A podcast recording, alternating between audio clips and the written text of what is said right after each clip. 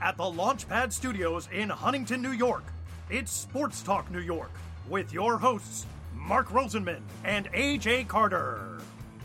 Sports Talk New York is sponsored in part by Cardboard Memories, Clearview, Long Island, the law firm of Decolator, Cohen, and DePrisco, the Phoenix Tube Company, PIMS Incorporated, fueling brand performance for 30 years, Prince Associates for all your insurance needs, and Soho Table Hockey. Here are your hosts, Mark and AJ. Joining us now is the man who is the author of five books, including Mount Rushmore of the New York Mets, the best players by decade to wear the orange and blue, Miracle Moments in New York Mets history. So you think you're a Mets fan. When Shea was home, the story of the 1975 Mets, Yankees, Giants, and Jets, and Simply the Best, the story of the 1929-1931 Philadelphia Athletics dynasty.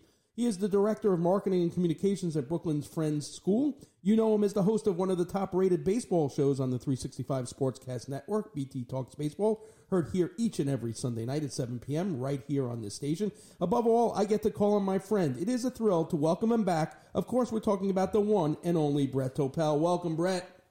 Mark, so great to be with you. Thank you so much for having me. Always awesome to talk to you. So, you know what? It's so interesting because social media has spawned so many awful things. Cats playing piano, the color of the dress, Yanny or Laurel. But on the other hand, you get these great topics like the Mount Rushmore of sports. And in 2015, Major League Baseball embraced that and they asked voters to vote for each franchise Mount Rushmore, meaning just like the actual mountain where Mount Rushmore has, you know, the 60 foot heads of George Washington, Thomas Jefferson, Theodore Roosevelt, and Abraham Lincoln, obviously considered four of the greatest men of our country. Um, they asked you know Major League Baseball fans to pick the four greatest players from each franchise. You take that one step further with the Mets. Can you tell you us how you adapted that idea and went further for this book? Yeah, absolutely. And, and first of all, thank you for having me on, and, and, and Mike, great to speak to you as well. Um, you know, I was always fascinated by the whole Mount Rushmore idea. Just like you said, the four greatest of anything, and you can really apply it to whatever Mount Rushmore of of rock bands, of, of British invasion, of of, of Mets, of, of, of pretty much anything. and but but the, the hard thing about calling the Mount Rushmore is if, if you only have four, it's really hard to to consider everybody, right? Like the Mets have been a franchise since 1962, but that still now spans generations.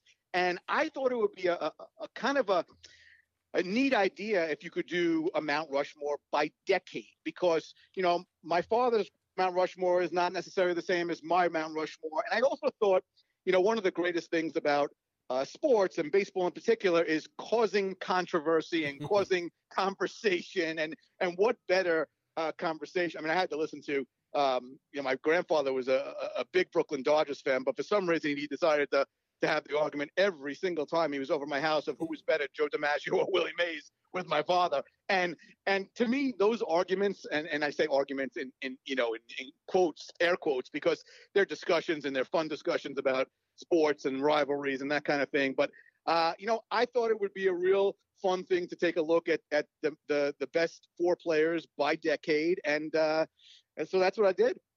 So it's interesting because the forward of this book is by one of the most respected authorities on the New York Mets, Greg Prince, and it's a tremendous piece of, about Joan Payson.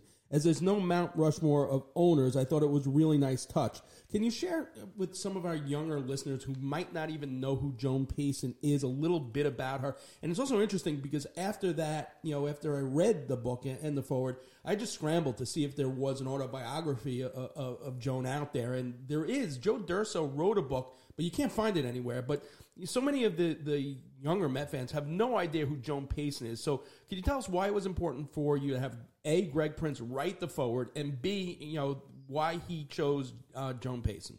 Yeah, absolutely. And uh, you're right. Uh, you know, not not too many people know uh, too much about Joan Payson these days. Of course, she was Joan Whitney Payson, an heiress, uh, a female owner, sports owner, long before uh, that was in style, to say the least.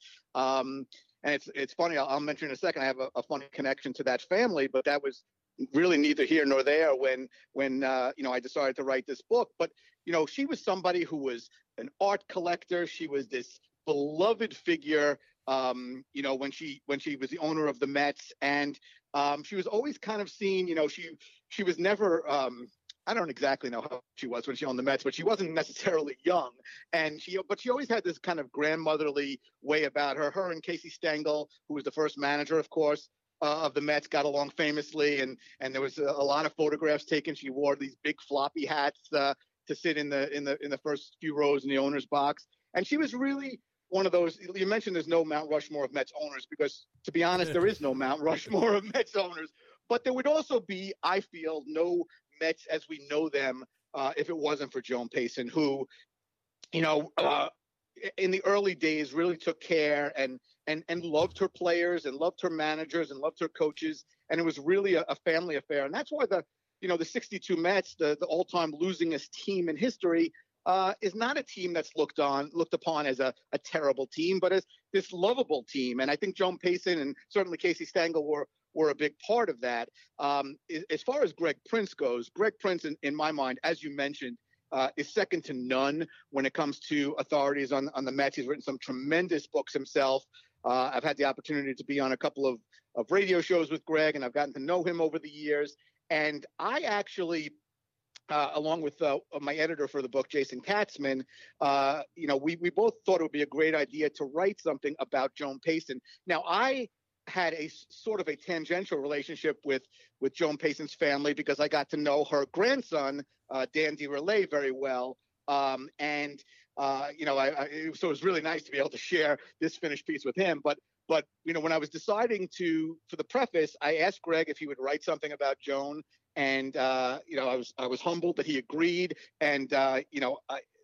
I didn't really have an idea of, of which direction he would go, and uh, was extremely, extremely happy, certainly with uh, with with what we ended up with. And, and you know, you know, Greg. I mean, I, I, literally not one word needed to be changed of Greg's writing. it, it is it is verbatim from his from his computer to the pages of, of my book, and I really think it's a uh, you know a great way uh, to get that book started, as far as I'm concerned. Absolutely is. Anytime a forward has you scrambling for you checking the internet for a, a full blown book about what the forward's about, you know it's written well. Um, so I think you're maybe ten or maybe a little more you know years younger than I am. So the '60s don't really exist for you as far as day to day fandom. My points of reference start with 1966.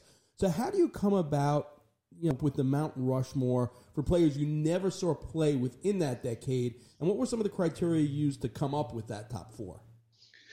Well, yeah, sure. I mean, I guess for good or for bad, there's not a lot of options in the 1960s for the New York Mets, and they don't really. The fact that your frame of reference starts in 1966 is, is just fine because prior to you know Tom Seaver getting there in '67, there was really nobody who would have ever approached a Mount Rushmore, um, let alone uh, you know professional status for that for that matter. But you know, I think that that what ended up happening in '69 really helped shape uh, what the Mount Rushmore of the '60s was. Um, you know, uh, uh, Seaver and Koosman and uh, Cleon Jones to me were were three three you know gimmies or layups, if you will. I don't want to mix my sports metaphors, but um, you know, uh, Seaver certainly uh, you know spanned two Mount Rushmores, as did Koosman for the match because you know from you know they they were so dominant in the latter half of the 60s uh, into the 70s, and to me. Uh, the the person that had to round out the, the Mount Rushmore of the 60s was, was Ed Kranepool because never one of the best players in the league, never really one of the best players on the team, but he was there from the very, very beginning. You know, he got called up uh, as a teenager uh, in 62 and, um, you know, was there all through the 60s and, and actually all through the 70s as well. Um, his last year with the Mets was 79. But, you know, he is somebody who, you know, if if, if there was a, a Mr. Met uh, that wasn't that didn't have a giant baseball head, it was just a player, then I think that probably would be Ed Kranepool. So, you know, uh, on on longevity and just likability, and, and, not that he was a bad player. He certainly was a good player as well. Um, and, uh, you know, Seaver to me, Seaver and Koosman and and Cleon Jones were were were pretty much easy picks. Uh, you're right. I never saw a game in the '60s. I was born in 1970, uh, so the earliest baseball I remember of the Mets was 78, 79, which there was not a lot of Mount Rushmores coming from that group. Um, but uh, yeah, certainly the late '60s, uh, you know, uh, inspired most of my my decision making for the the first decade. The book is also great because it's not just a standard comparison book. It gives great stories and bios of the players that you select for each decade. And as it always, it includes uh, the Brett Topel trademark of great research and great quotes from various sources. And I'm just wondering, you look at how the availability of source materials have changed over the course of your writing career. How has it changed the way you research and structure your books? Well, first of all, thank you for those kind words. I appreciate any anytime there's a Brett Topel trademark. I, am appreciative of that, uh, as long as it's positive. Um, it, it uh, you know, it's funny. It really has changed. I, I, wrote the Philadelphia Athletics book, which was my first book uh, writing on my own. I guess that came out in I want to say 06. I could be wrong about that, but you know, in the last 15 years, you know, it, you don't. And for that book, you know, I was crawling around the the, the the, the basements of libraries at Temple University. There was an archive there called the Urban Archives, which you know I had special gloves and microfiche and and all of these things. And you know that's not really the case anymore. I mean, as you know, as somebody who's written so many great books of your own, um, the internet has allowed us to go back and read newspapers from you know well beyond the 60s. From for for me, the 60s was was was enough because the Mets don't go before that. But you know, you can read all of the New York papers, whether it's the New York Times or the Post or the Daily News or or Newsday for that matter, um, and get you know it's one thing to be able to speak to to you know firsthand sources, and I had the the the, the luxury and the, the, the the privilege of doing that with guys like Jerry Koosman and Jon Matlack and, and so many others at Kranepool. But you know, there's if you can find an a, a, obscure newspaper article from 1967 that hasn't been seen by anybody since 1967, then that's pretty cool. And and, and being able to to pull from that and to and to you know research. I mean, it's really I, I don't know how people did it. I mean, I know how they did it. I don't know how they did it successfully in you know the days before the internet. But to be able to do all of this research through years and years of newspapers you know, at three o'clock in the morning from my kitchen is is really something that's changed the way authors can research books, and you know, it certainly makes it much much more attainable to get uh, you know those old materials. Yeah, absolutely. Newspapers.com is just one of the most amazing websites ever invented for sure. Um, your 60s four, as you mentioned, Kranepool, Jones, Koosman, and Seaver. So first of all, how intimidating is it to try and capture in words the essence of Tom Seaver, the value to the franchise, when so much has already been written to him? As compared to, let's say, you know, the the modern day quote unquote, you know, franchise player Jacob DeGrom.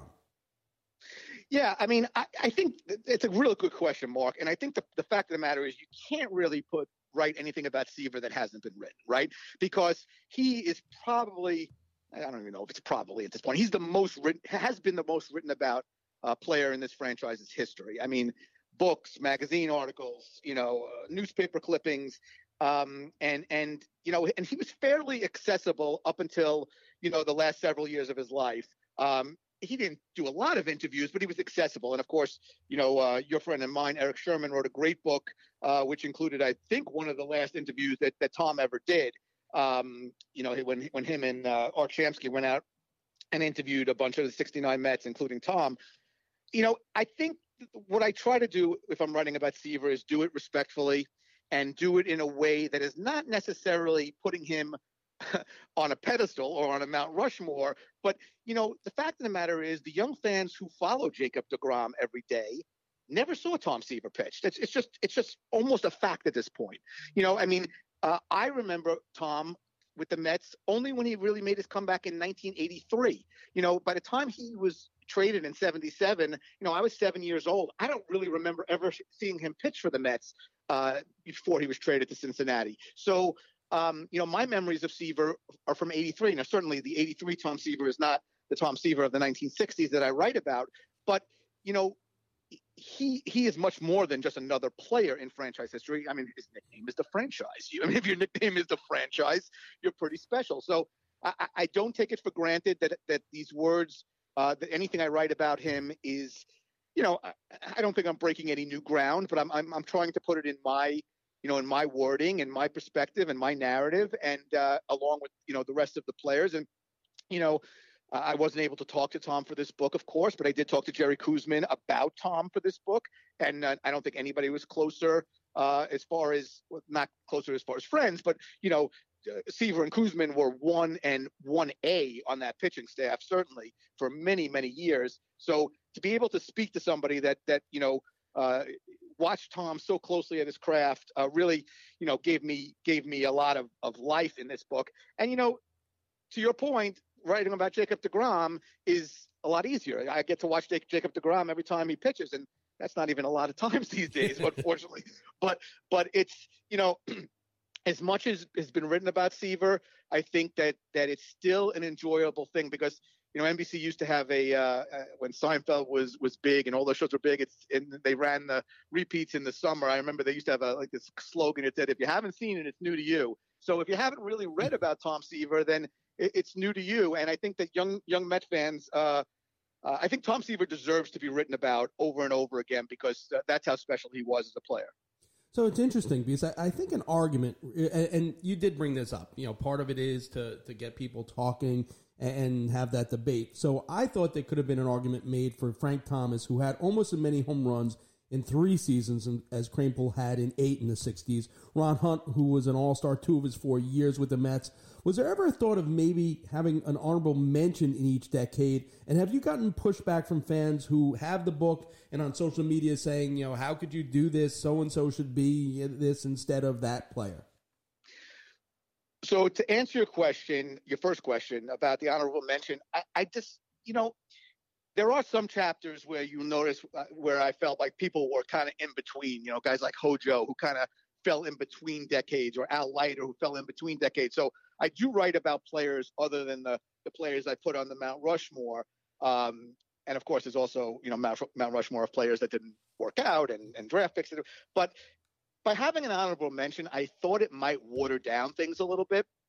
Your point about Frank Thomas is a good one, but if you eh, you know if you go back and and, and think about Mets history, there's really not much of a comparison. Maybe there is statistically between somebody like a Frank Thomas and um, an Ed Kranepool. Ed Kranepool is associated as, and maybe that's because Ed Kranepool is still associated with the Mets, and maybe that's because he Ed Kranepool played, you know, for 17 or 18 seasons with the Mets, and he, you know, he literally spanned decades. Um, but you know, I haven't gotten a lot of pushback. I mean, I think the, the actually the one part of the pushback, the most pushback I've gotten is from the managerial uh, chapter. Uh, pe- people who thought I should not have picked Bobby V, but I should have picked Terry Collins, and that was something. I mean, to me, Gil Hodges and Davey Johnson were slam dunks. Um, and uh, who was my uh, Gil? Uh, okay, Casey Stengel. Yeah, yeah, just, I, I, yeah. yeah. Uh, that, that, that's just because of not for winning, is obviously, but for who he was. But honestly, the, the, toughest decision I had to make on this book was between Bobby V and Terry Collins, who both brought the team to a World Series. The numbers were very, very similar, and you know, I, I, I didn't flip a coin, but I ended up going with Bobby V. But there are plenty of people, and and they, it was some of them on social media. Some of them just came up to me and go, "How can you leave Terry out?" And sometimes you forget how long Terry Collins managed for the Mets because it was I don't want to say it was a dark period, but you know that was their quote unquote rebuilding period, and they were doing this and that.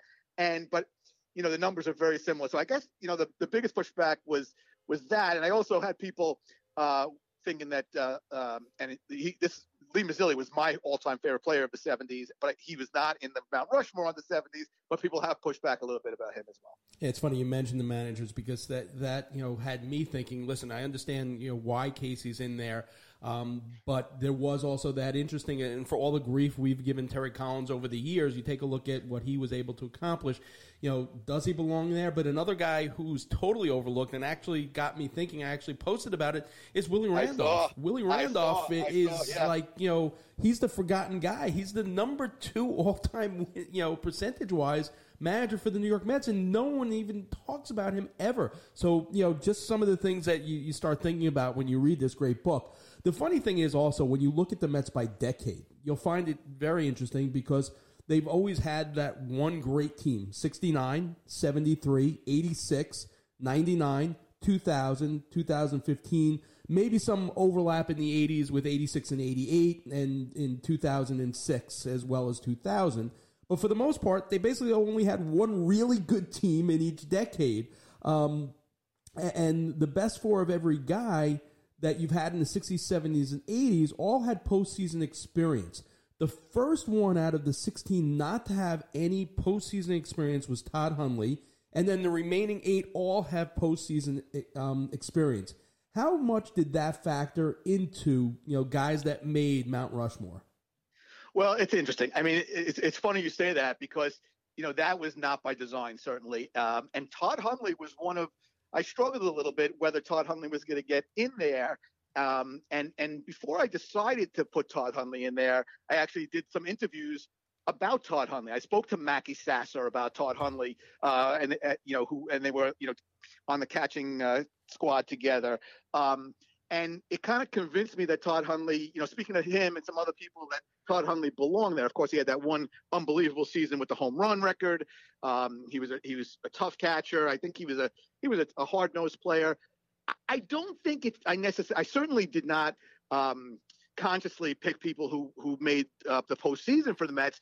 But as you said, the Mets didn't have a lot of success throughout the decades. So the mm-hmm. fact that you know, the 86, all four of the 80s uh, Mount Rushmore come from the 86 Mets. Well, that's not by accident. If you look at the roster of the 80, 81, 82 Mets, you know, nobody was coming off of Mount, you know, going on to a Mount Rushmore from those teams, you know, whether it was Claudell Washington or, you know, Alex Trevino or Frank Taveras.